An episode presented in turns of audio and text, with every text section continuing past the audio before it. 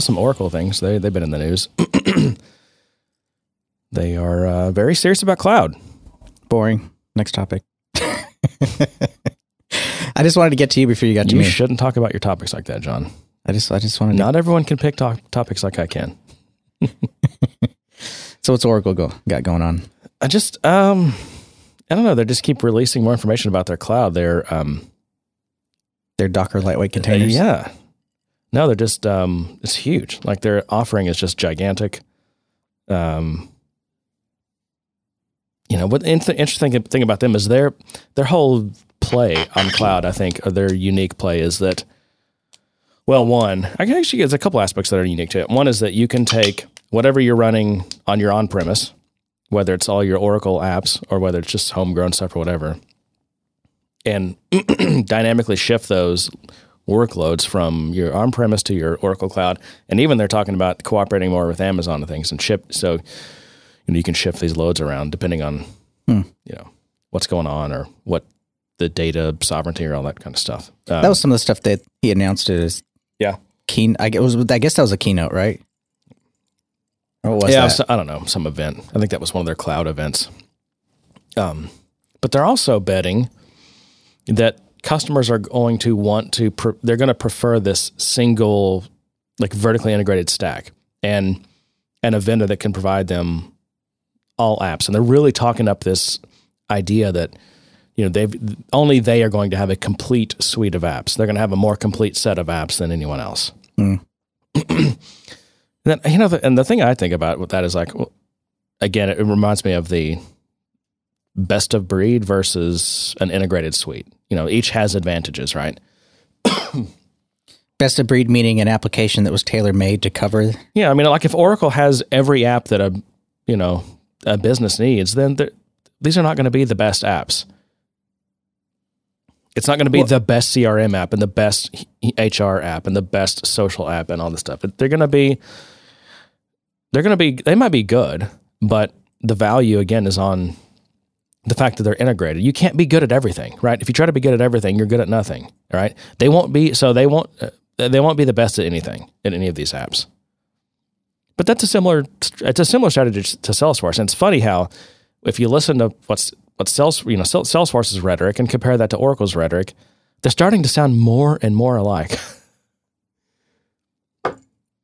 um, they're spending five billion dollars a year now on R and D. Oracle or Salesforce? Oracle. Now Salesforce spends five billion dollars a year on sales and marketing and throwing parties. On Dreamforce. Yeah. Well, Oracle spends 5 billion a year on uh, on R and D, which is a staggering amount. Although there's, you know, some companies spend more. Microsoft spends more. Actually, I've read that um, they restructured their uh, Microsoft restructured their R and D. That it, it was very really heavy, and they, I think they got rid of like half of, of a thousand of a thousand people in their R and D department. And what they did is they transitioned it from purely this isolated R and D that just went through and played around with technologies to they actually incorporated, um, I guess, engineers or product leads from the other actual products, so that the R and D can be more focused towards those goals. But yeah, then it's like less research and more development. I guess, yeah. Well, so there, you talking about the Microsoft Research Group? Did that get folded in? Mm, I don't know. It was it was just Microsoft R and D as a whole. I guess that it was it was always well funded and it had quite a few people in it, but I guess because it wasn't aligned with their products, with their product lines, that a lot of these were kind of just technologies that they were just working with, but they had no real kind of plan for them. It was just these technologies, and there was really no way of getting to where they needed to be. I guess. Mm. Plus, there's no synergy either. Like if you if you think about some of the UI aspects of Windows and Office, you know, there was always a disconnect between what Office was doing UI wise and what Windows was doing. You you know, and eventually, after Office would do their UI stuff, Windows would kind of incorporate some of those design styles or, or whatever into other parts of the OS. Yeah. The ribbon bar being one of them. Um, but anyway, yeah. Um, I, I don't know if there was some event, but Mark Hurd, who is uh, Oracle's CEO, gave a an like an hour long interview, and then um, there were several articles that were kind of at various analysts writing up things, you know, talking about that. Was just why how I found out about this. But I, I gra- actually grabbed a couple of clips from that article uh, I thought would be interesting. Let's see. I'm trying to figure out the best way to play these. Yeah, well, listen, historically in our industry, you've basically had applications that produce data. You've then taken that data, extracted it from the transaction application, and warehoused it or marked it or used whatever term you wanted to use, and then create a bunch of analytics through some very, very uh, experienced scientific users who then would distribute reports out to the rest of the company. That's the history of sort of data analytics. Um, I did that for a good part of the early part of my career, and I would say things are changing now. That those analytics have to have to move right next to the application itself. They have to become real time, and they have to be integrated into the core applications. Does that sound familiar? It does. Very familiar. Let's uh, go back into the time machine. has completely blended analytics. No one else in the industry has completely blended analytics with business process. Wait a minute. Alex, that's Alex Dayon, our, mm-hmm. our, our, old, good old buddy, saying that no one else is doing this. No because you're running in Salesforce, you're running in the Lightning platform, you can actually take Lightning actions into your on your charts. Hmm. Yeah, well, listen, historically in our interviews, and then create a bunch of analytics through some very, very uh, experienced scientific users who then would distribute reports out to the rest of the company. That's the history of sort of data analytics. Um, I did that for a good part of the early part of my career. Yeah, yeah. And I would say things are changing now that those analytics have to have to move right next to the application itself. They have to become real time and they have to be integrated into the core applications. So what see happening today in Oracle applications is no longer do you have to take data out of the application. You have to integrate it directly into the application so you can now get real. Now he said what he said that's what you have to do and that's what's happening with Oracle applications. Does that I mean is he kind of being a little cagey there like that's what they're planning on doing with Oracle is that what is that the capability today? I think that's the. I think he's just speaking to an overall trend of of how maybe so how applications going to start incorporating more analytics. Now, I'm just trying to figure out what, whether what Alex Dayon said was true or not. Like, is Salesforce the only one doing that, or is Oracle in fact doing that as well? Well, if if if at this point, I would say Salesforce is claiming they're put, planting their flag yeah. their flag, flag they're planting their flag first. Wait, am I going to have to bleep that? They're planting their flag first. that would be inhumane. I need to enunciate here. They're planting their flag first and saying, you know, we're the first ones doing this. We're we're the ones that are that are blending analytics, and it, it's almost like they took lemons and are making their lemonade out of it because, you know, I think Anal- Wave Analytics was struggling to find its place in the market, and they started incorporating it into their existing technology. So sales analytics, uh, support analytics and marketing analytics. And I think it's finding a better fit there. Yeah. And I think it's I think the message is resonating with with customers. And I think the industry as a whole is going to see that and they're going to start incorporating not just the ability to create custom reports, the ability to create custom dashboards, but having applications that are pre-built to understand and know how to analyze data in some way.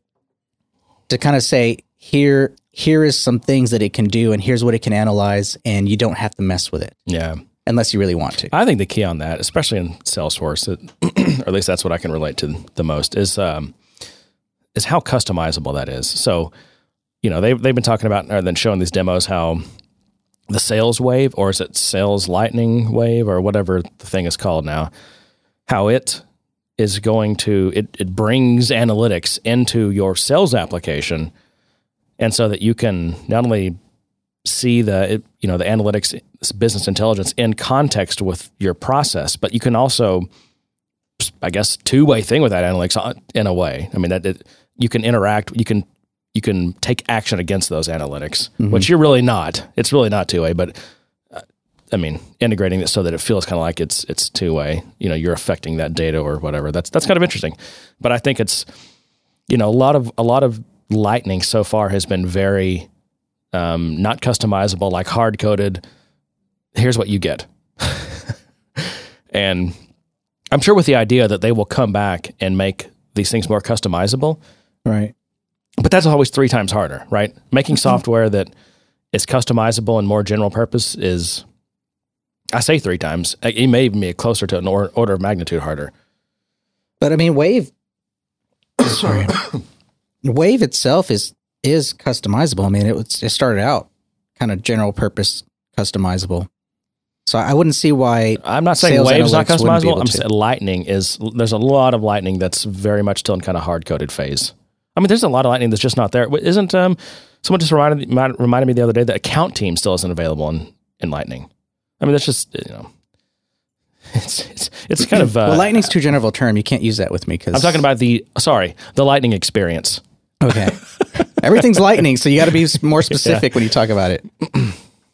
The Lightning experience. That's right. All right, I think there's more of this. real time insights, the ability now to integrate structured data and unstructured data and do it in near real time so that you can now uh, make a decision on something based on So that's that uh, also you know distinction distinguishing between real or um, structured and unstructured data. That's also within the uh, wave wheelhouse, I would say. It is, but Right? I mean, because it's- it's, it's- there. It's all like Hadoop on the back end, so you you know it's essentially it's essentially unstructured data. I mean, you can throw structured data at it, but it's it's designed to you know suck up log files or click streams or all kinds of things like that.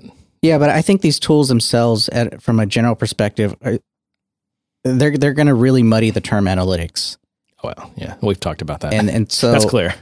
So, I mean, these tools are going to be great at, at taking data and transforming it and kind of summarizing and all those kind of things, but it's not going to be really doing real analytics on it. It's not going to be No. doing all these kind of that- formulaic. that's my point of the sales wave. The sale, or what I'm just going to call it that because I don't know what it's really called. You know what I'm talking about when I say sales wave. Mhm. Um, it it is going to be looking at a predefined lens or whatever you want to call it that's based on standard CRM data that's in Salesforce. Yeah.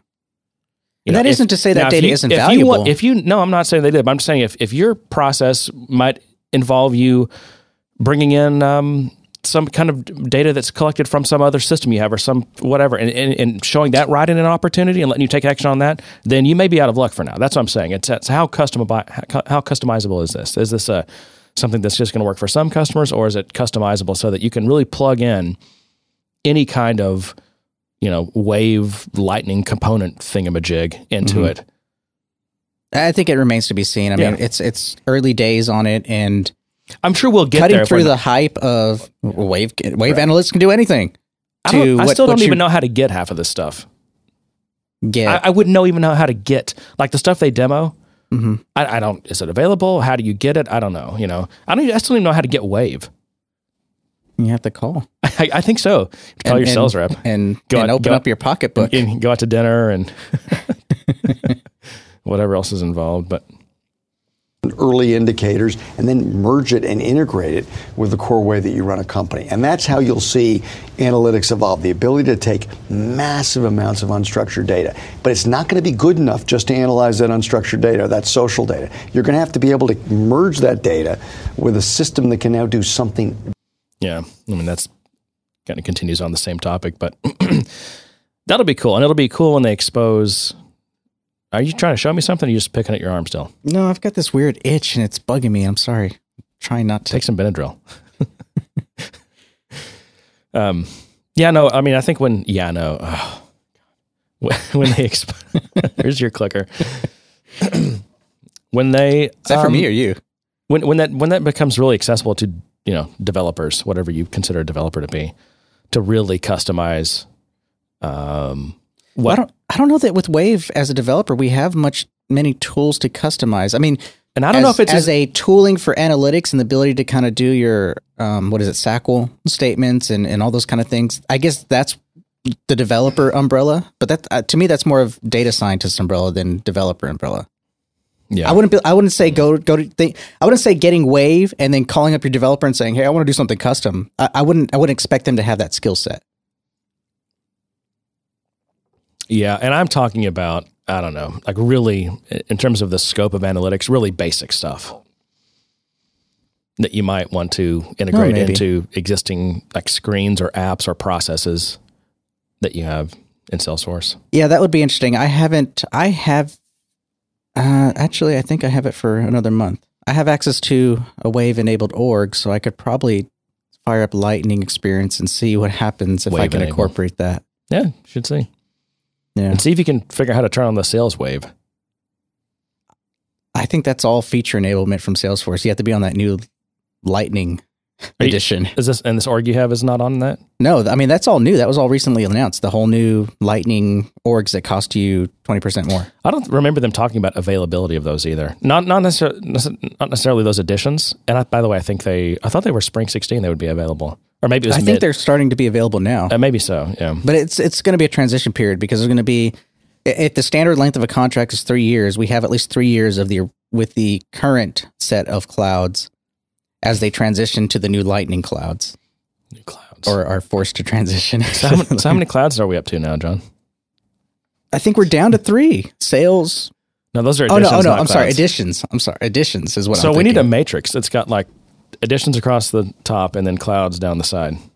yeah. you should fire up Wave. Uh, we should fire up at Wave Analytics to to do that analysis for us, right? All right, I got one more clip from him, and it's actually there's a several interesting things, so we can, we can just stop it. Whatever. around the world. I don't know why this is doing this. around the world that we have. It's why Oracle has rewritten all of its applications from the, the ground up. 100%. 100%. All of our all of our products now have basically been cloudified. Cloudified. Cloudified. Boy, You better cloudify. that that seems to be a a message that we're re-engineering from the ground up. We're not taking the code that we had before, we're rewriting it. And I wonder if that's kind of a play to the IT sector in general, the CIOs of the world to say, "Hey, we're not this isn't based on that old technology. We rewrote it to this new technology." It's kind of a way of of offhanded saying this has been modernized. This has been updated to the current technology stack of the day. Like it's one of those kind of kind of Trojan kind of was- marketing speaks to say that hey, this has been Yeah, well, it's like you used your pet peeve used to be web enabled. yeah. Oh, that used to just drive you nuts. You'd get so pissed off. Me? Damn web enabled. Everybody says web enabled, web enabled, web enabled. That sounds like me. It does. Speaking of cloudified, I'm, I'm on the ball today. I've already got things on the soundboard from from this interview. Yeah, Forget the overused term of cloud. there you go. I don't even know what a cloud is anymore. It, it is It's- what's the true cloud? I don't know. Is Well, it Amazon? Is it is So it I used Oracle? To, I used is to, it I used to think Salesforce? it meant basically it entailed certainly virtualization. Um, being able to just say, I need X amount of some kind of resource and I want it now. And it boom, it just comes on. I'm you know, I might have gotten six and a half machines based, you know, if I order you know 50, 50 instances of something that may be across six machines right they, they're they're just vms in some machines or maybe maybe i got a one machine per vm it doesn't matter and it's it's transparent to me. And i just request it. I get it immediately. It's they're they bill me on my credit card and i can cancel whenever i want. You know this this um But I mean, uh, up until it's you- got to be your elastic first sentence. john it's got to be elastic. We're elastic.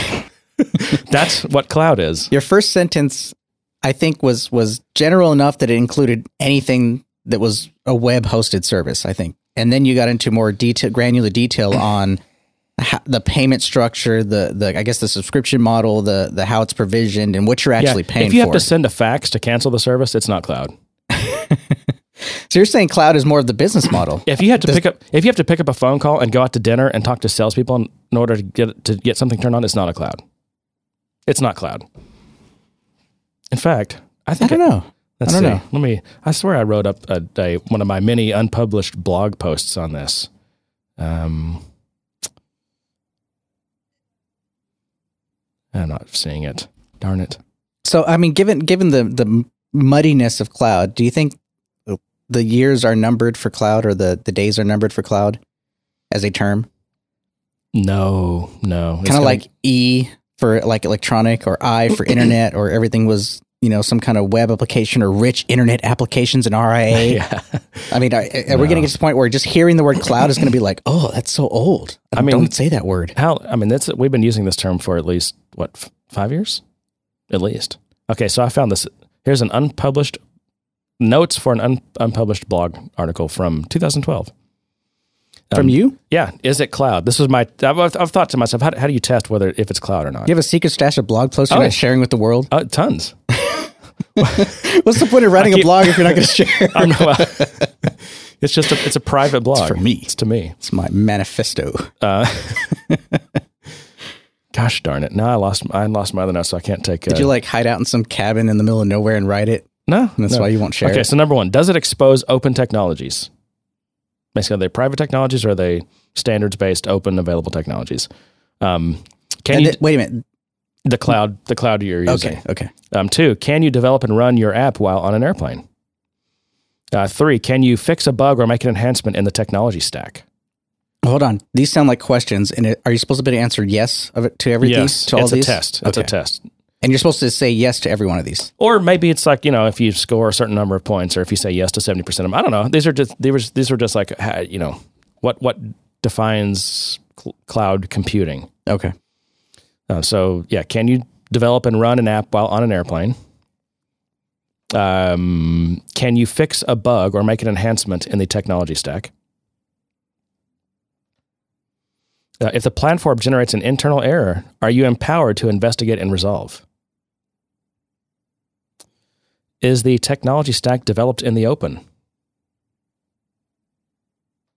I mean, I could tell this this list is very geared from a perspective of kind of open software, open source software, done. open core software. Uh, when conditions change, can you take your investment to another provider? Say prices go up, or the edition you're on they're shutting down and replacing with editions that are 25% more expensive,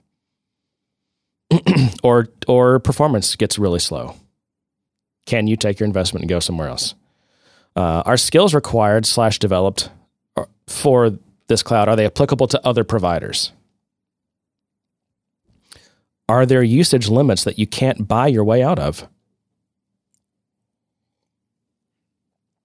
basically you must be able to buy your if you you know hit some limit or capacity thing you got to be able to buy your way to a faster box or more storage or whatever um, It's got to be elastic. can you get started within 15 minutes without having to speak to a human without any human action at the provider that's a big thing they can't, there can't be required any human action I remember when, remember a long time ago when we looked at NetSuite. I got the I got the sense from them, and I, this still may be true, that when you signed up with NetSuite, they literally had to go create. I think they did. They had to create a new Oracle database. I for asked that question. They confirmed Yeah. it. Yeah, they do. So again, any action required by human, not cloud. Uh, can you scale up, scale down, and cancel without any notice or penalty? Those, uh, those were my 10 that I came up That's with. your dream cloud. That's your list for your dream cloud, right? And, and yeah, I'm already thinking of like a lot more right off the top of my head well, right I can that tell you what you're missing. What's that? First, you're missing doc- Docker lightweight containers. Yeah, do they? Does it support Docker lightweight containers? Second, you're missing is it elastic? Um, that's kind of scaling up and scaling down, right? And Gotta use the word elastic, Buying your way out of any you know speed sta- uh, tiers or limits or whatever. Another big one is is was it built? Is philanthropy built into it? Oh yeah, does it does it run on the one one one model? Exactly. I mean, your, if your Yeah. cloud's nothing if it doesn't have the one one one. Right. Yeah. I mean, I think that's a good list. I think it definitely comes from a perspective of wanting from, to embrace more open technologies, technologies that you can actually, if there is an issue, you can actually go in and see what's causing that issue and maybe work around it, or even just kind of, thick, you know, initiate a pull request and say, "Hey, here you go." Yeah. I mean, I think it boils down to if I had to boil it down to just to certain like adjectives or or ideas. Um, open standard slash non proprietary. It has to be virtual. Has to be automated. Yeah, and I, I think I think that's what I I see in that. I see that in your perspective is that the frustration of working with the proprietary system, a you know system that's owned by a private company that you really can't have any impact on. You're basically stuck with what what they give you, and that that list kind of speaks loudly to that type of level you, of you frustration. can tell I wrote it, right? Yeah. yeah. There's no denying that. I can tell you just had a really bad day So- with Salesforce, and you're like, I've actually- it, it really no. was your manifesto. I've, I've actually thought about thought about creating a blog under an a um, anonymous. What are they called? Anonymous. There's another word for it, but uh, Pseudonym. But then I thought, you know what, that I, that wouldn't work because too many people would know it's just me. They would just read it Yeah. and go, "That's Jeremy," obviously. uh, okay, let's get back to Mr. Mark Hurd. written from the ground up to be Yeah, so they, uh, we got to back up a little bit. Said something important here. around the world that we have. It's why Oracle has rewritten all of its applications from the, the ground up. They rewrote all their applications from the ground up to be cloud compatible. Well, that's why that five billion went. Cloudify them. Well, and the and some of the analyst stuff I've read said, said that the reason that Oracle's past couple of quarters they've not profited as well is because they are they are really investing extremely heavily in cloud. He actually drops another interesting couple of factoids about how long they've been investing. Hundred percent. All of our all of our products now have basically been cloudified. They've been rewritten from the ground up to be cloud ready. And it's critical for us, John, because we believe this is, and, and Larry started on this a decade ago. Decade ago.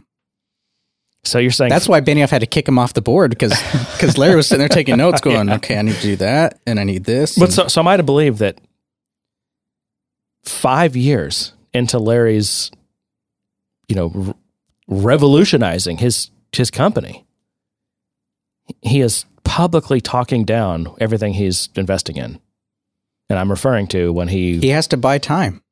He has to buy himself Oh, some that's time. true. He's like, "Shit, I was. You have to beep that.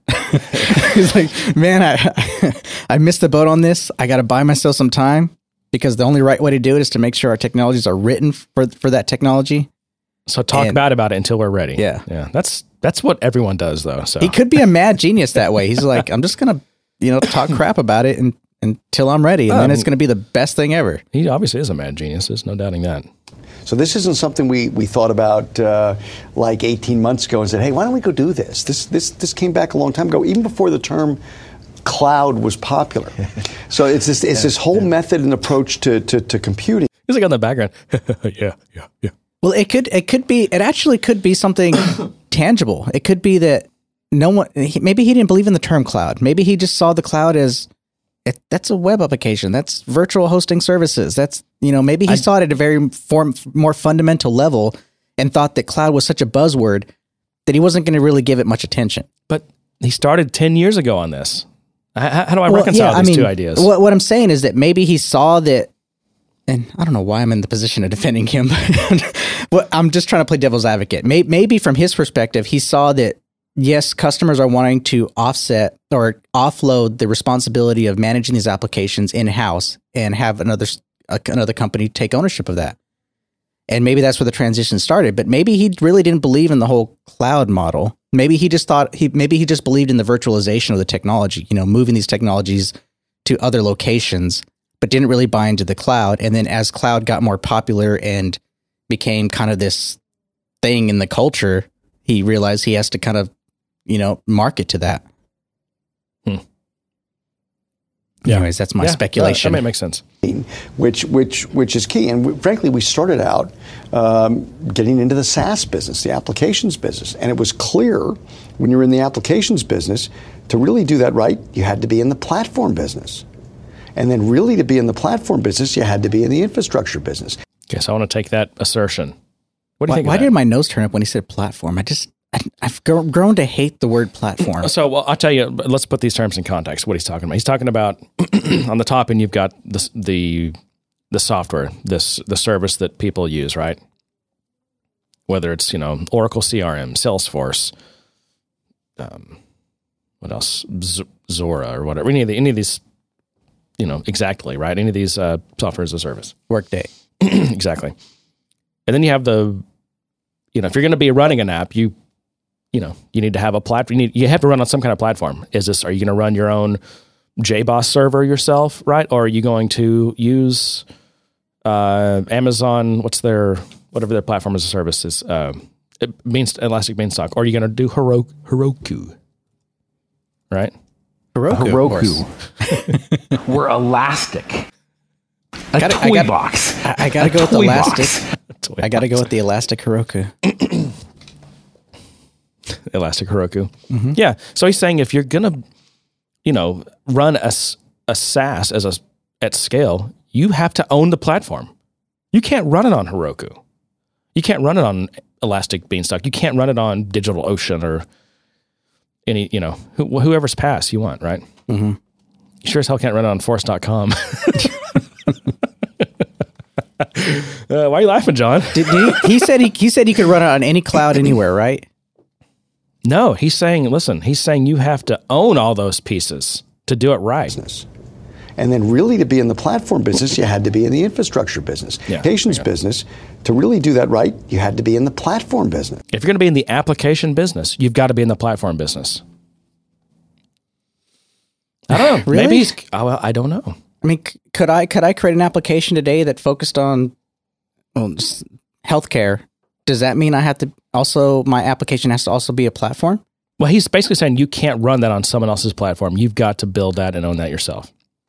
Anyway, I mean, I think if you're Oracle, yes. If if you're me building an app, maybe my choice is building my app on Oracle technologies, or building my app on Salesforce technologies, or building my app on you know X Y Z.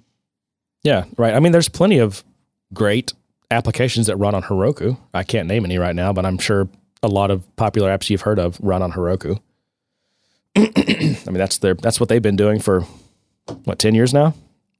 But I think taking taking this conversation, he's he's really talking about Oracle in general. If if you're if you're a software application vendor and you're building these high end technologies, you really have to own. And the last one I really hang on, And then, really, to be in the platform business, you had to be in the infrastructure business.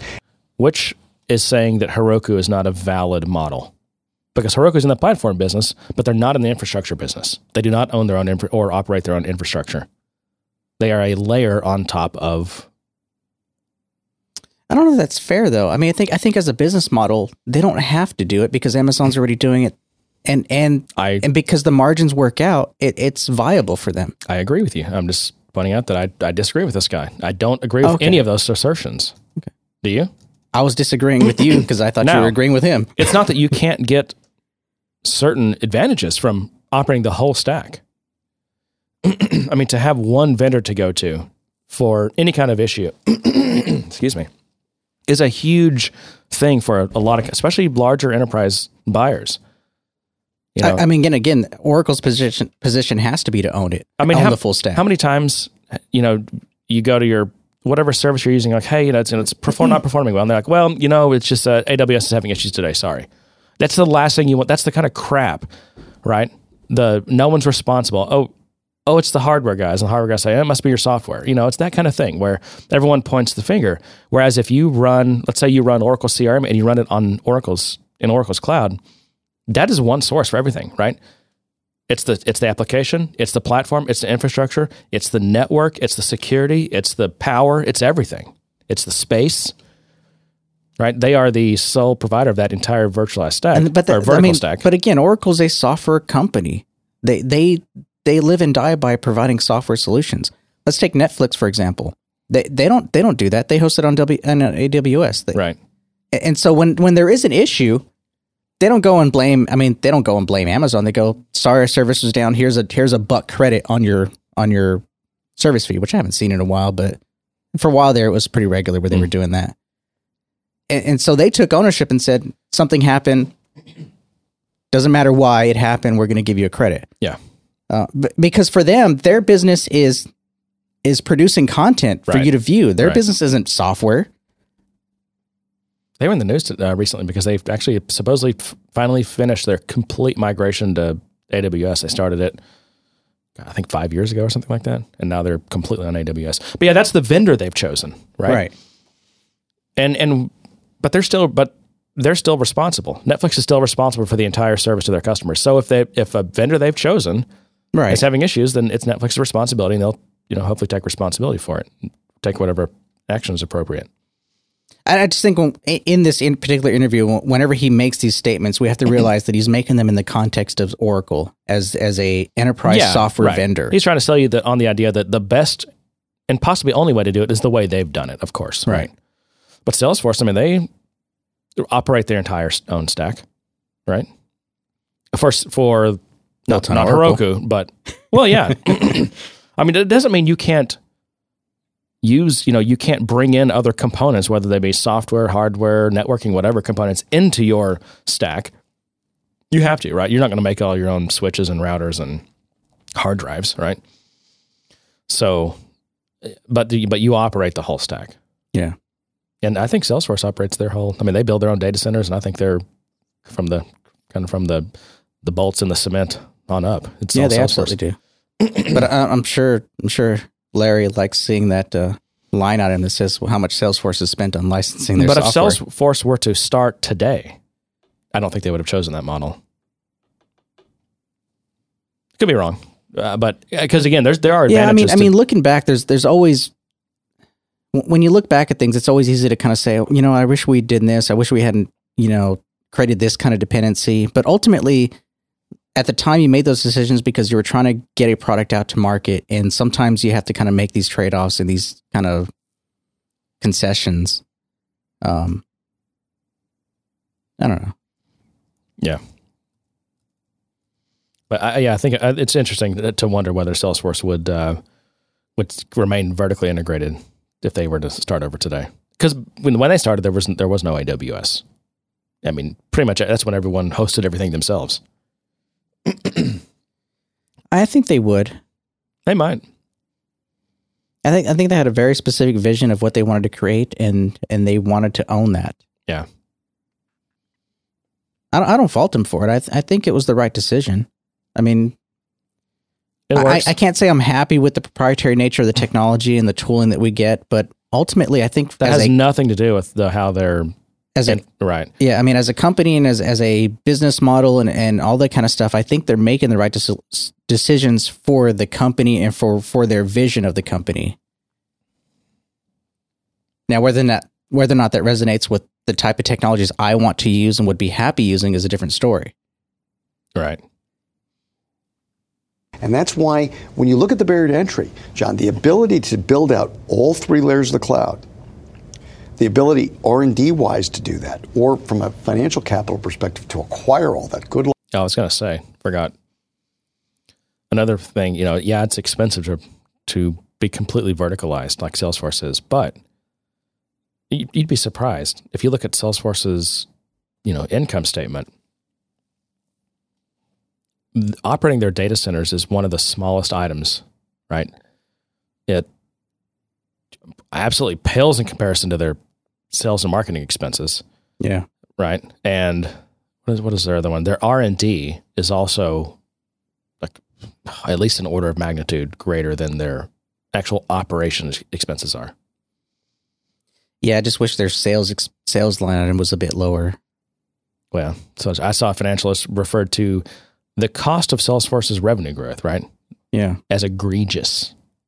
And that's you know, we haven't really talked about their what's been going on with their their stock price in the past few weeks, but It's actually up today. yeah, It's up quite a Oh, bit. it's up more than I thought it would. I was hoping it would drop more to that f- magic 45 number that, you know, you're supposed to be able to buy. it almost got it got there, didn't it? No, it, it got it it, got below 50s. It didn't get to Okay. 45. It didn't get below wasn't 50. Fa- wasn't far from it though. Yeah, It was in low fifties. Yeah. anyway, um, yeah. So operation is one of Salesforce's smallest line items. I mean, it's it's it's in the top ten, I'm sure, but it's it's so much smaller than the other big ones. Right. I think the advantage they get from being vertically integrated, just from a security perspective, is probably pretty big. Especially if you think about the overseas expansion they've done, adding data centers in Europe Yeah. and Asia, whatever. You know, saying that they completely own and operate those on their own data centers, I think brings a level of security that Well, uh, and they also kind of had to because they were they were also trying to build the the trust factor. They were they were trying to say, "Hey, we're hosting your data. Trust us with it. We're we're proving that we're going to be trustworthy with it." right. they can't say that if Amazon's hosting their data because then they have to go by however hard Amazon is working to build trust of how secure your data is. So they, you know, from a company perspective and from their vision, John, the, the part of the app cloud, is that what it's called now? App, the app cloud, right? yeah, Is runs on AWS. I'm talking about Salesforce in general. When they were trying to build and sell the idea that hey, don't don't have your own data center, let us be your data center and host your application here. Right. they had to build that that trust and there there was no way they were going to be able to do it saying trust us but you know really we have this other guy managing it it's like saying hey trust trust that i'm a really awesome developer. I'm going to build some great stuff and then you're outsourcing to to someone else to some junior developer. Oh, we've never seen that happen.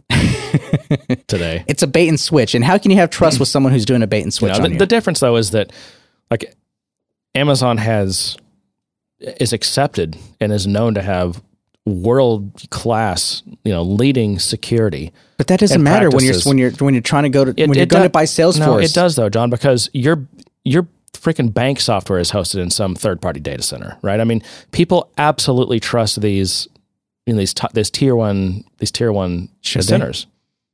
Of course they should. Should they? Right. I'd, I'd, I'd rather, I would trust Amazon hosting my data over my bank hosting my data. I hope so. I hope there's not some super genius out there ready to attack Amazon, and then the world is screwed There, because they all trusted Amazon because they all put their faith in a single company. well, that's bad too, right? The monoculture, which is Yeah. why I'm not super pro GitHub as an example. But uh, let's Or- take Mic- Microsoft Office for instance. I mean, I mean, I mean, Mic- Microsoft Windows. No, Office, both. I mean, Both they, they have market share. They ha- well, they still have market share actually, but they had a much larger percentage of market share. And they abuse the crap out of it. The reason there was no viruses on Mac is because they had no market share. No one's like, I'm not going to waste my time writing a Mac virus. it also just, I was, thinking, my mind immediately goes to the, the disproportionate market power that gives that, that single entity. And to that, that to raise prices, to not listen that's to why customers, to Microsoft dictate terms. was right? constantly in legal battles with, with antitrust laws. Yeah. But I mean, I mean, all that means is that is that if you've if you've gotten big enough and you have this level of trust and everyone's flocking to you, that also makes you a bigger target for for attack. Yeah. Yep. But they've been, I mean, I don't know. They- They've certainly got a good track record. And again, I mean, they, they've also got, I mean, because I've had to do research for clients on which data center, and I'm talking for really sensitive data, um, HR data and things like that. And AWS is one of the easiest ones to get set up on because they've got all the certifications. But they got certifications and they have locations to host because I mean, there's some laws that require the data to be in country. And they also have the, the, the right technologies. I mean, you can get completely isolated. You can get air gapped, isolated, you know, virtual VLANs, all kinds of stuff from Amazon. I mean, it's basically better things than you could build on your own. And if you think, unless you're, unless you have in on the order of billions of dollars to invest, you should not try to do it yourself. Yeah, I mean, yeah, I, it's not like our audience is like looking to us for I know. how do you build a cloud infrastructure application? No. But you know, having said that, yeah, I mean, I, I I would count Oracle, Salesforce, Amazon as very trustworthy with your data. I mean, they they employ some really smart people to do this stuff. They understand what's at risk if your data is not secure, if your applications are not secure. Yep. All right. Beat that one to death. Uh, Fuck trying to do that. Then to build the infrastructure, the data center infrastructure and the capital. And remember, John, you have to do all this in advance. Think of it as to get into the cloud business from a IT perspective, it's like building a hotel, and you have to build the hotel before you can rent a room. Nobody can stay in the hotel till it's built. Think of that on a much bigger scale as being what it takes to get into the global cloud business. So it's, it's not winner take all, it's winner take most. Or There'll be a couple take? winners. I think. Listen, I, I, I, I, I was public in my view that I think that there'll be probably a couple of application providers.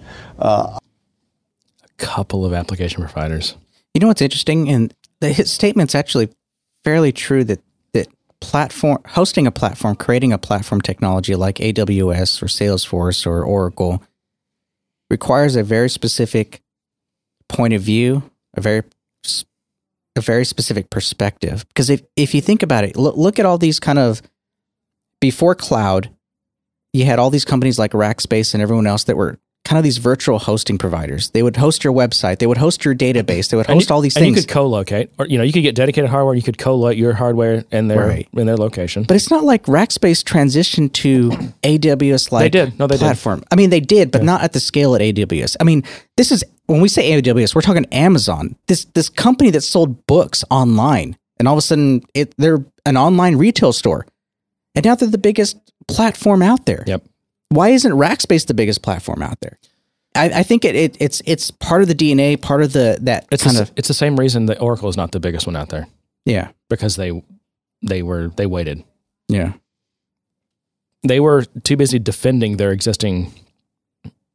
Uh, it, they they were a victim of their own you know cash cow, right? And they they it was their job to defend that. Same same problem Microsoft had. And until they kicked Ballmer out, I mean, they were just that's the mode they were in, protecting their existing assets instead of investing in the future. yeah.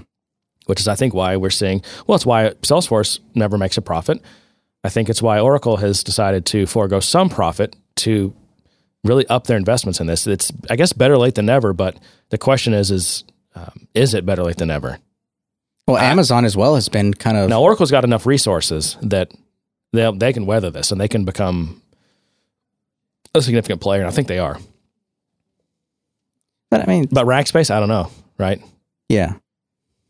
I, I I just I just wonder, you know, because those kind of companies were primed to kind of step up and say, We're offering this now, but they never did. It was companies like Amazon, it was companies like Salesforce. Now it's companies like Heroku and Oracle that are offering these type of platform services, whereas these other companies did not. What do you mean? the companies that were involved in kind of virtualization technologies, they, they should have been primed and and kind of in a position to kind of build these type of cloud, so, cloud services, but they never did. And I wonder why. I mean, I, I think Heroku. You mentioned Heroku, but I think that's a counterexample to your argument. That's exactly what they did. They relied on AWS to, to set it. Well, for infrastructure, but no, but it, Heroku is the platform. It's a platform, It- right. And, and, and if, if you're talking about infrastructure, they're using Amazon for the infrastructure. right, Rackspace had the infrastructure. right. So why aren't they the, the AWS of today? Because they did not move into cloud fast enough. Right. I guess. It's it, that's the, again, it's the difference between hosting and actual and and cloud and virtualization. And I, I think in a in a kind of long way of saying it, that's the point I'm trying to make is that you know it, it takes a fir- very certain perspective. It takes these kind of understanding of what that means and what you're trying to provide. And Amazon also approached it from a scale perspective. Like from the beginning, there were they were built for a large scale. Every, it was all you could run your entire infrastructure based on on their APIs, right? And it, you know these other companies that were like basically web hosts, when they did start getting into selling, you know, v- VMs, right, on a server, it was still a one-off thing, and it's not like you could uh, just with an API spin up new VMs dynamically, and and they didn't have that they didn't have that technology. I, I think more of it, it it came down to understanding that there there needed to be a something larger than infrastructure. It wasn't just hardware. It wasn't just being able to say here's a here's another blade in the stack for you. It, it was you know here's these services built around this that that not only allows you to host things, but has some mo- built-in monitoring, has some built-in you know security inf- infrastructure around it, and it has a tremendous amount of value add in in AWS kind of enterprise API services that they offer. Yep. Or Azure, you know, you can you can you can enable your application to have um Cora intelligence, you know, Cora Siri like, you know, speak speech to whatever. You mean Cortana? Did I say Cora? Cortana. but but I'm I'm just saying, I mean, I, I think the value of, of these kind of services is is more than just infrastructure. It's what they put on top of that infrastructure. Well, they're almost one of the same. When you talk about IaaS nowadays, I mean, you're talking about compute, storage, networking, routing. uh, I mean, all that stuff. That is that is IaaS, right? But I think I think it, the, the difference here is AWS kind of defined what that meant. They created their own definition of that and enabled a scale of computing that was not possible at what Rackspace was doing at the time. I mean, now those are all, yeah, I those think are so table because stakes, because right? the platform itself, it, it it's not real. You can scale the te- the infrastructure by adding a new blade, but I think the value was that they were using those blades much more efficiency because you were have you had this platform that everything was built on top of, and it was able to kind of take the overall technology stack, the hardware, and kind of load balance it all across those. Yeah, I don't know. I, I'm not sure if we're talking past each other. I'm not not understanding what you're saying, but anyway, let's uh, let's move on. I predict Oracle will be one. Um, I don't know right now today. There is no other company in the industry who has got a complete suite of SaaS applications. Oracle's the only one. You know, and this boy, yeah, now Salesforce is working on it, aren't they? yeah. I was gonna say, I mean, But what about um, like SAP and Aren't there other companies that have I, these I think complete SAP suites? has has kind of proven that they're not able to do it.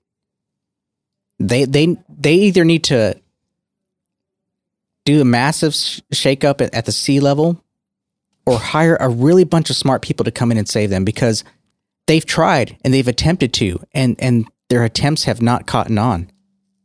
They have not been able to transition or get people to buy onto it. Okay. They they do twenty five billion dollars a year in applications. I'm not saying they're not successful at what they do. I'm just saying their transition into cloud has not been as successful. I yeah, I wouldn't know. I, I, I don't. Most follow- companies are don't follow still SAP running enough. the, the on-premise SAP applications. They they have not transitioned to the cloud stuff. right. Well, that's They're the- still choosing Salesforce CRM over SAP CRM. They're choosing to stick with SAP for the back office because that that has a tremendous amount of value Yeah. for them. I mean, obviously, we're speaking in really broad generalities, and I don't know what those numbers are, so I can't necessarily disagree with you. But I've worked I've worked with and for a number of enterprise app companies that are using Salesforce Mm-hmm. but continue to use SAP as a backend. right, a lot of that's just this departmental rogueness, though, right? Departments are like, hey, we're going to run Salesforce. No one wants to switch their ERP.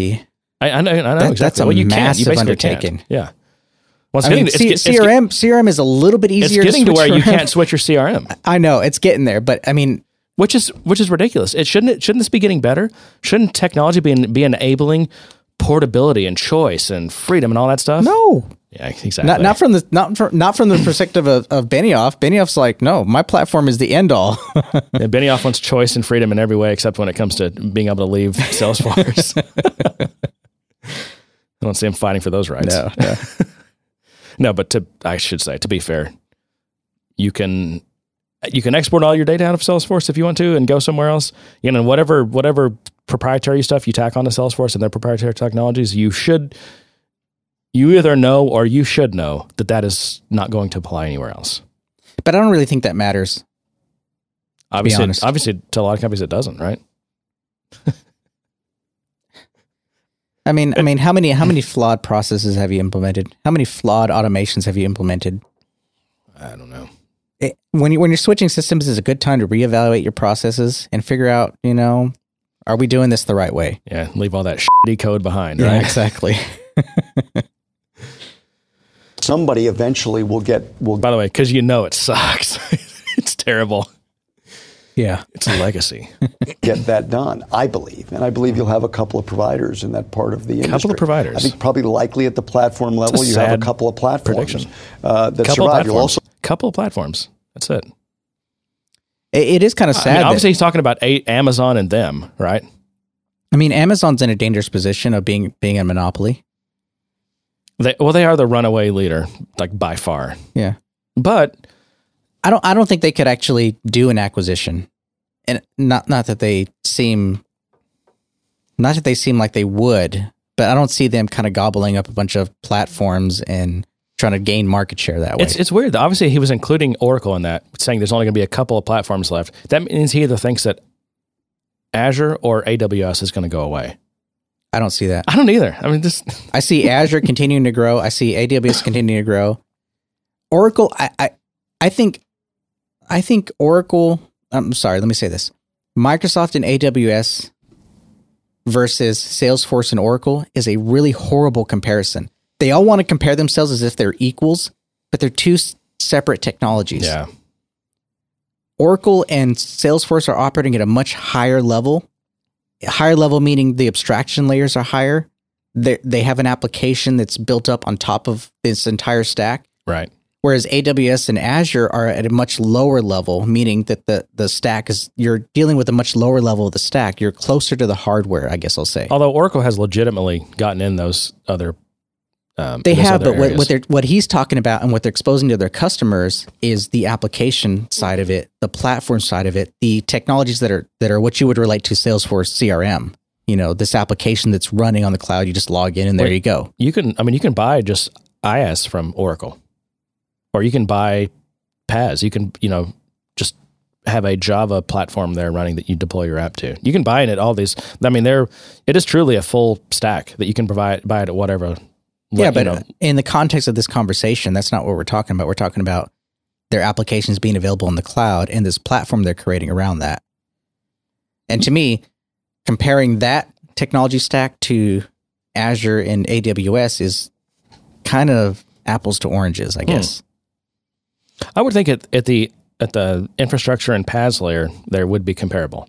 The difference is with you know Oracle has also has apps that you can either run in your own data center or you can run on their platform, and and Microsoft does as well, right? Although I think it's you know Microsoft is not into the big enterprise apps as much as Oracle is, but I don't know. A lot of enterprises run on Windows and a lot of enterprises run Office. I don't, I, yeah, but they run them on their own hardware. Unless you want to get into like Citrix and things like they that. They have Office but- 365. I mean, they're they're getting into Yeah, that, and right. more companies are opting into that. Right. Anyway, I still think that I mean Oracle's platform and infrastructure are directly comparable to. I mean, they're going head on against. If you expanded the, the conversation to the infrastructure perspective, then yeah, a, Oracle can be in that conversation. Salesforce is not in that No, in that at right. all. And that's the big difference. If you like, which one of these doesn't uh, belong? It's kind or doesn't fit in here. It's kind of Salesforce because Salesforce is really just about apps, except if- for Heroku. If you expand Right. the conversation, I mean, if we're, we're talking about purely, you know, all these Oracle applications, you know, we're talking, I don't even know what they have anymore. The, the, the HR applications or the, the, you know, Financial, CRM, CRM. Mm-hmm. applications, financial applications. If we're talking that, then it's a apples to apples comparison with Salesforce. If you're talk, if you go a, a level lower in talking about infrastructure, then you can start talk, comparing them to Azure and, and AWS right. and and then Salesforce is just out of the conversation Yeah. Because they they don't do With that. with the exception of Heroku because they do have that platform, but it's it's a, it's it's ah. really a it's almost it's not a middleware. It's just it's a it's Heroku s- It's got- exists as such a separate I know. separate entity, a separate conversation. It, it's just It's al- it, but it's always that asterisk there that you, I ha- you can't leave out. I know, but it's just not fair to include them in it. Yeah, you can't leave it out because We're elastic. find the ability for those platforms to uh, work together. And I think, like anything, you'll see a couple of providers, two, three providers at the infrastructure layer. Is Oracle a one big cloud or is it a company of many clouds? I like saw this. an acquisition this week with AddThis, and I saw the word data cloud. Sounds it's still this is my one of my things. This cracks me up. People talk about the clouds as they're th- some physical thing, like oh that building ha- houses a you know our sales cloud. That other building over there that you see in the horizon that that's our marketing cloud. Like these are not separate things. They're not physical things. Nope. it's just a BS way of of spinning crap. good, great, good marketing, data cloud, but it makes sense. It's social data. You see marketing cloud, social cloud. You get your. Are they a collection of clouds, or does it matter? Is it labeling? Uh, is the long tail distribution? Well, it's Is it like a storm of clouds? I mean, they Well, are clearly. you, you know what? This just shows how much. I, I said it. I think in our few previous um, podcasts, how Benioff has shaped the Should have culture. some more whiskey, John. It's because I was trying to remember what I said. okay. But I said it before that how Benioff had kind of shaped the culture, the culture, the the the way people speak at Salesforce. Everything's a- oh, yeah. amazing, phenomenal. It's a dialect. It's the Salesforce dialect. but bigger than that, they seem to have impacted the overall industry speak, conversation. the conversation of clouds. Got you doing it. When he said social cloud, sales cloud, those are Salesforce words. Those aren't industry words. Are those are? Salesforce I- marketing words. Uh, you know what? I mean, you and I are so steeped in the Salesforce space. Of course, we think Salesforce is the first one to use the term Sales Cloud, but were they? I, I don't know. That's like I, that, I would bet money that they were. They're driving this conversation around clouds. they sure are. Driving the conversation around clouds. Are we not allowed to use the word conversation It's anymore? it just it's this. It's such a tired metaphor. That's the thing. conversation. Not the cloud isn't, but all right. a, a, a Almost set done of with this. capabilities in the Oracle public cloud. Those capabilities are uh, The Oracle Pub. It's a pub. it's a cool place to hang out, huh? a marketing cloud, a sales cloud. They are not, if you will, architected as separate clouds. They are built on, as I, I said earlier, they are architected on the same platform. You almost get the feeling that he's like, I'm really explaining this to you. Like you think these are, you think these are separate cloud? A cloud is a thing. That, that- that's almost the way he's describing this. It's almost over here. Everything is built on Fusion middleware, common platform, common Oh, base, no. common infrastructure That that is. can work together. But that last thing he said there, but the common base, the common infrastructure, that you know, that's that's Salesforce speak too. That they always talk about. It's the platform. It's on the same. Oh, it's- what is what does many have called the? Um, is it scalable metadata platform? The- Okay, so this this takes me back to to a number of years ago. I think you and I this might have been pre you and I meeting, oh wow. but this is when we were I was introduced to Oracle Fusion. And it was this tenuous integration between disparate systems. Kind of my my hate with Microsoft in the way they said things were integrated, but it was this kind of just hacky way of of connecting the systems with some weird kind of communication messaging system. It wasn't even like this API communication where the things were kind of bi-directional. It was kind of this weird read write transactional thing. So not it wasn't a messaging. It, it wasn't like they, they designed these systems to communicate with each other. It was like they tacked on some kind of middleware in between that Yeah. would communicate with these Yeah. things. Um, sure that worked out real well. and that was my first introduction to Oracle Fusion. Was they had these applications that they acquired and they created this suite of applications and they bound it together with Fusion. So anytime I hear Fusion, I think of that. I think of this kind of middleware system that all it did was kind of integrate these applications together, but they were still very separate applications. They weren't designed to communicate with each other. They weren't designed to work together. And so when I hear Fusion, I kind of cringe. And maybe it's changed since then. Well, I, th- I think it's changed a bunch, and I also think it's nowadays. It's just it's really a marketing term. So then now there's so here, the Oracle Fusion service-oriented platform and application suite joins next generation enterprise technologies, applications, and services, including Oracle Fusion applications and Oracle Fusion middleware to change the. I know it's just like I can't even get through this without getting sick to my stomach. Um, yeah, I think it's. I think Fusion is like what is um, something Salesforce says. Uh, what's one of their? Oh, uh, Lightning. What is Lightning? Well, I honestly I couldn't tell you because it's so many things that it's almost nothing. Fusion is Uh, their uh, yeah, lightning. exactly. Yeah, Fusion is their lightning. Yeah. All right. Well, that's my that's my Oracle update. We're gonna make this a short show. Um, I gotta. I you reminded me of this a minute ago. I don't remember how, but I got to mention it. Um, h- how are you liking VMware Fusion these days? You still use it? Uh, I still use it. It hasn't been I mean, updated. that's that's the way that you run Windows, right? it is. Fusion.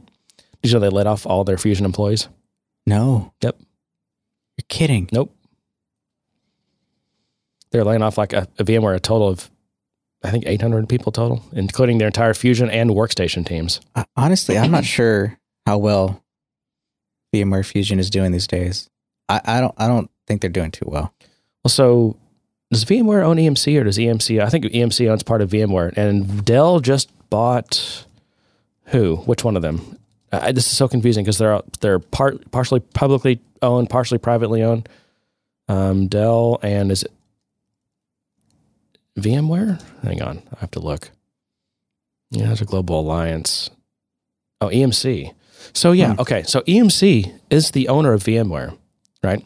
And Dell is buying EMC, but VMware will will remain like a publicly traded separate company. That's I- it's I don't understand it, but I used to have, you know ever since EMC and VMware and Pivotal uh, and Spring Source and all these things came together. I never I'm like I need I need some kind of and even the org charts I that you can see there's just there's like here's think of it this way except really there's all these weird lines and dotted lines and it's super Yeah. confused because some of them are publicly traded but they're still owned by some parent company so they're kind of independent but they're not and they now they're you can you can sell off a parent to another company but the children that it owns won't be a part of that other company i, I don't understand this but probably why i'm not a business entity structure lawyer or whoever Yeah. does these things but yeah so that'll be I know a lot of people use Fusion. I, I don't even, I, I actually, you know what? I don't even think I have Parallels installed anymore. Last time I reinstalled my laptop OS, I don't think I installed uh,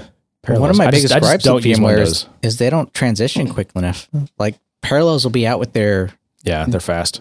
while while you know app you know Windows or whatever is still in kind of pre-release state. They'll they'll release their version of it that that incorporates that, and Fusion is still way behind. See, I think Parallels, you know, that's all they do is OS 10 virtualization. Mm-hmm. Whereas VMware is has a huge business and Fusion's a small part of it. And VMware itself is part of a bigger family of companies that EMC, right, including EMC. Yeah. So for them to just say, eh, Fusion wasn't contributing much, just kill it off. And it's no big deal, right? But Parallels, that's the all they do. And I, I don't know. I, am just, I might have to switch to Parallels. well, I mean, I don't know. I always thought it was fine. In fact, every time I looked when I would was time to upgrade to Parallels, I would always look at see how Fusion was doing. I'm like, it seems like a toss up still, so I guess I'll just stick with what I what I can get upgrade pricing on. Yeah. I, I think I think you know th- th- they're always trying to kind of trade each other because they're pretty much the only two I think that's it. big yeah. play. I mean, there's others, but there's only there are only two. Oh, big VirtualBox, players. I guess. Yeah, which Oracle owns. Speaking of Oracle, but for the most part, they would trade specs. You know, one would be you know a little bit faster, and then it always seems like Parallels would release first, and then Fusion would release right afterwards with like marginally better specs in terms of performance. yeah, and then they would just kind of trade off between releases that way. yeah, So it was always kind of a toss up. It was like, yeah, you know, just pick whichever. They're both about the same price. They both you both have to pay for you have to pay for upgrades on both of them between releases. yeah. So you just kind of pick your poison. Yep. Yeah, it was definitely a cat and mouse. Like one of them would go up, then the next one. And well, so Salesforce could be facing competition from a surprising new place. This ties into our I think I read that. earlier Amazon. Yeah. Although I don't know if I buy this. So according to uh, investment research f- from Jefferies, uh, Salesforce partners, interestingly, picked Amazon as the third biggest threat to Salesforce, trailing only Oracle and Microsoft. It's interesting though. They so they picked Oracle, Microsoft, then Amazon as as uh, threats to Salesforce. I'm, sorry, I'm kind of surprised to hear Microsoft in there just because they're such a buddy buddy with Microsoft these days. So Amazon doesn't sell any CRM software, but it has a bunch of partners who sell CRM through the AWS marketplace. This is I always forget about the AWS marketplace. Yeah. You know, it's everything from custom Linux stacks and tons of free stuff. Like I mean, most of these things are free. Some of them you can pay for. To um, to stacks that include software already installed on them, right? So you can just say, I'm going to fire up some instances and I want to put this person's stack of stuff on it, right? And some of them are free, some of them you can pay for. But I guess their CRM just spin up a I don't know what it is. It just it sounds strange to me. I'm surprised that Salesforce partners number one, even that's even on their radar. Because what kind of CRM would it be? Like Sugar, or just some completely like small, even a smaller player than Sugar, like some just proprietary or some like little. Could be some uh, industry specific thing, Yeah, I guess. like you know, cupcake retail Yeah, CRM. I, don't know. But it says apparently some customers are choosing these apps to piggyback along with AWS servers such as data storage and compute power rather than buying a CRM separately. Now you could that would be the way to go to get CRM on the really cheap, right? Because you're buying the compute and the storage and everything from AWS directly, which is going to be a thousand times cheaper than if you buy that from Salesforce. And I don't know what they're charging for the CRM. I mean, I guess it depends on who, which one you pick. Oh, we should look into that. Yeah. See what's see what's in there. Uh, yeah, it says uh, it only uh, this survey only asked 85 Salesforce partners that mostly targeted medium-sized businesses. Eighty five. Yeah, I mean this. You know, this is Such a small sample. this is. Business Insider, and this is this written by this guy Eugene Kim. I mean, he he kind of covers the space a lot, but I I just it's it's the it's of typical quality of this space. I'll tell you that. This is, really should not even be an article. It, I, I, um, his conclusion though, it's you know it's another sign of how powerful AWS is becoming in the enterprise, and that's the thing. You know, AWS has had all the success. I mean, they they're at a essentially a ten billion dollar growth rate, and they're making a ton of money. AWS is the only part of Amazon making money. It's like, tw- you know, forty percent gross profit, twenty percent net profit on AWS, and it's all been on small and medium businesses and startups. Right now, they're really AWS is is now starting to hit enterprise hard, and enterprises are they're getting like they're getting to the point where like okay, they, you know they're very slow, right? They don't they're not going to move like you you were saying. I mean, it's all about trust and their data and you know Yeah. everyone no one's gonna no one is gonna no CIO is gonna risk going to some cloud technology early, right? They're going to wait till that road is well paved. All right. And that's kind of the point we're at now. And AWS is really going after enterprise. That's, you know, I'm seeing that every day. Well, I hope Netflix transitioning will be better. You ever notice on Netflix around holiday time, you can't the service tends to shut down? No, but I use Netflix in a unique way that I probably shouldn't talk about on the public podcast. Anytime I can't view anything on Netflix, I'm going, yep, it's a holiday. Let's, let me just Everyone's say, on. I'll just say in abstract terms that I, I pre-cache my net, Netflix content on a local server that Uh-huh. may or may not be operated inside my house and in my closet. A, a, a homebrew server. you said a lot without saying a homebrew server. um, so, what do you make of this Apple open letter they wrote about being forced by the government to put backdoors into uh, iOS? Well, it, it's stemming from a very particular incident. The um, that California terror Yeah. thing where like 14 people were killed. Yeah, they, they want them to, to crack that phone so they can get any information that's on it. But then, of course, they're like, well, if this happens again, we need you to make we need to make sure you have some kind of backdoor to do this for us. Right. I, I think they really want the keys to that backdoor. Well, that's what Apple's saying that they're being asked for Yeah. from the FBI. And I, I think I, And, and there's a judgment. A judge like ordered them to do this. I'm okay with with Apple going in and taking the phone apart and saying, okay, we're going to extract the data and we're going to provide it. I agree with them in in kind of pushing back and saying, no, we're not going to build a a back door for you to just kind of go in here whenever you want. So you're saying that you sh- in on this one-off case, Apple should try to crack this phone. Yes, Okay. I, but I mean, uh, the situation dictates it. I, I think I think the company should be should have the discretion to say, yes, this warrants us kind of going in and violating the terms and agreement that we have with our clients and with our customers to go in and do this. Yeah. It- actually, it might not even violate their terms. I think their terms actually say if you're doing anything illegal or whatever, we're not responsible. so or Apple whatever. says they have provided engineers to to the FBI to work with them on this case, but they said now the U.S. government is asking us for something we simply do not have and something that we consider too dangerous to create. They've asked us to build a backdoor to the iPhone. yeah. They want us to make new version of of the of iOS, circum, circumventing several important security features. I agree uh, with Oh, them. oh, Don't and do it. So what? Okay, here's what the FBI is saying: We want you to create a, an iOS version that has a backdoor, simply so we can install it on this phone, this one phone, and get the software off, off of it. But Apple's No. saying that's okay. Let me read this again. The FBI wants us to make a new version of the iPhone operating system, circumventing several important security features, and install it on an iPhone recovered during the investigation. Here's the problem, though, and, th- and I think this is a very important point. In the wrong hands, that particular version of iOS, which does not exist today, would have the potential to unlock any iPhone in someone's physical possession. So if that were to get in the to the wrong hands, it's all you have to do is you know basically jailbreak it, and install this, and you can get whatever data is on that phone. Right. Now, from the, I think I, I'm trying to I'm trying to play devil's advocate here, and I think from the other perspective of, say, from the FBI, is they don't want to have to go through the trouble of background checking and doing top level security clearance because that's what they're going to have to do for these Apple engineers um, to allow them to kind of access that information because they're going to see this information and it's going to be information that's going to be considered classified. And so I think from the FBI perspective, they're thinking, give us a way to go in and access this information at a top secret level because we don't want to have to involve civilians in this investigation. Well, again, that Apple's saying that the FBI is, is asking for a custom version of iOS that creates a backdoor.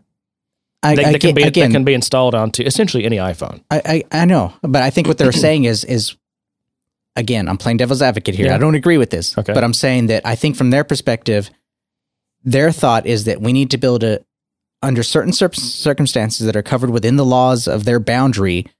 They want to be able to access this this kind of information, whether it's for homeland security or whatever, without having to involve civilians, engineers at Apple or Oh, whatever sure, other right, technology. That's the very simplistic, innocent view of it all. But we all know that power corrupts, and chances are that type of access would would quickly become I don't know what to say corrupted. Or, or, or again, I mean, the other, assuming you could give law enforcement some way that only they could do it, right? That's that's one question, if, if that's even right. But the problem is, how is law enforcement going to keep this magical copy of iOS safe so that no, it doesn't get into the wrong hands? I mean, th- this is the That's something that we shouldn't have to rely on. We shouldn't have to rely on the government keeping this this secret or you know secured. Do you want to trust the government? it, it- it's a, it's a new age. It's a new age for government. It's a new age for for our kids. It's not These are the things they're going to have to decide. It's the same old government we've always had. But they have access to a lot more information. No, they don't. They want access to a lot more I'm just information. saying there, there's a lot more information Yeah. out there available that they potentially could have access to. Right. And, And, of course they the want everything, right? They want access to everything. And if they if they could pick, right, they're going to say, "Hey, pff, give us everything." They, you know, and then there's two sides to the argument. There's there's people that that would say, "I trust the government. They're they're they're working in our best interest."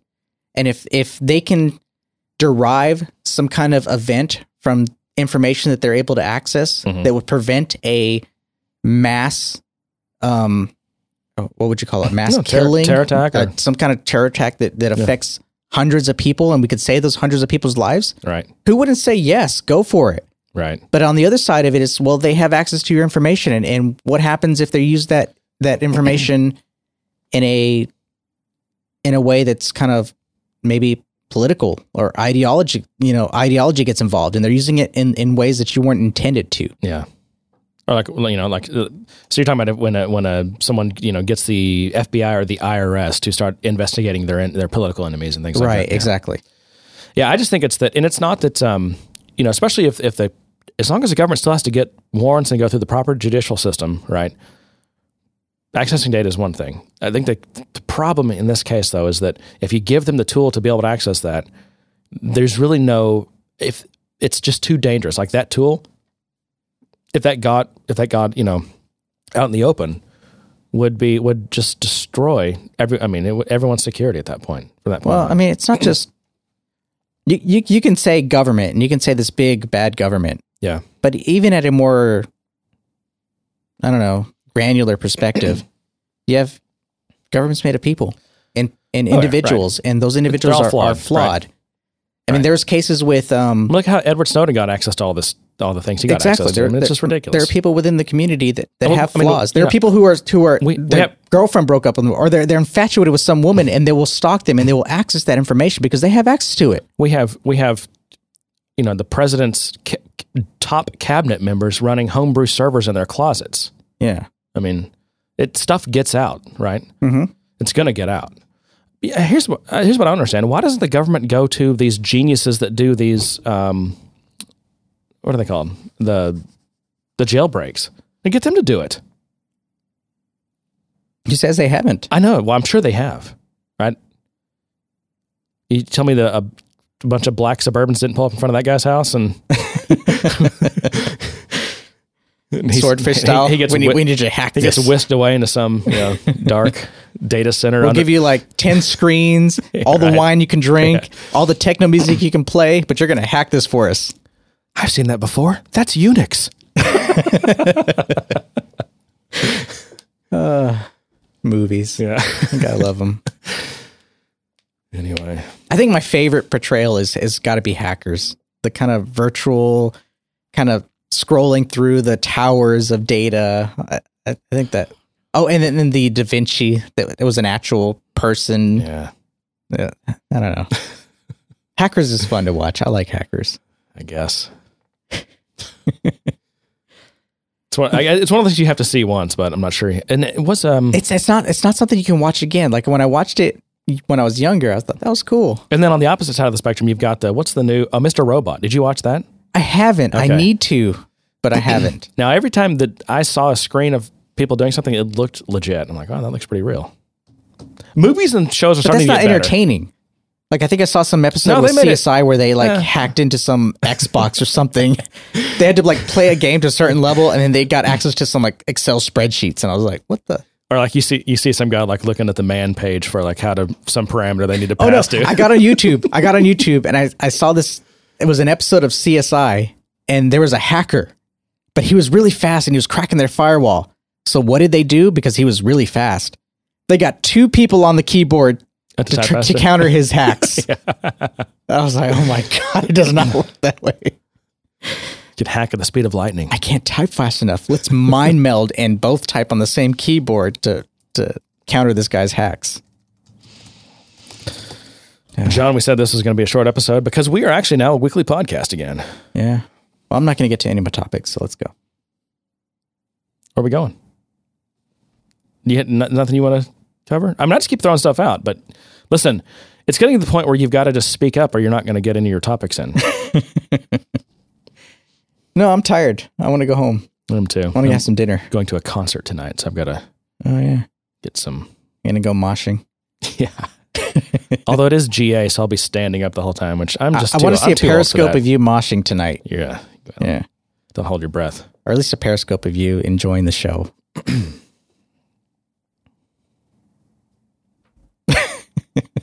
and I guess to that I say good day, sir. You lose! You get nothing! Good day, sir!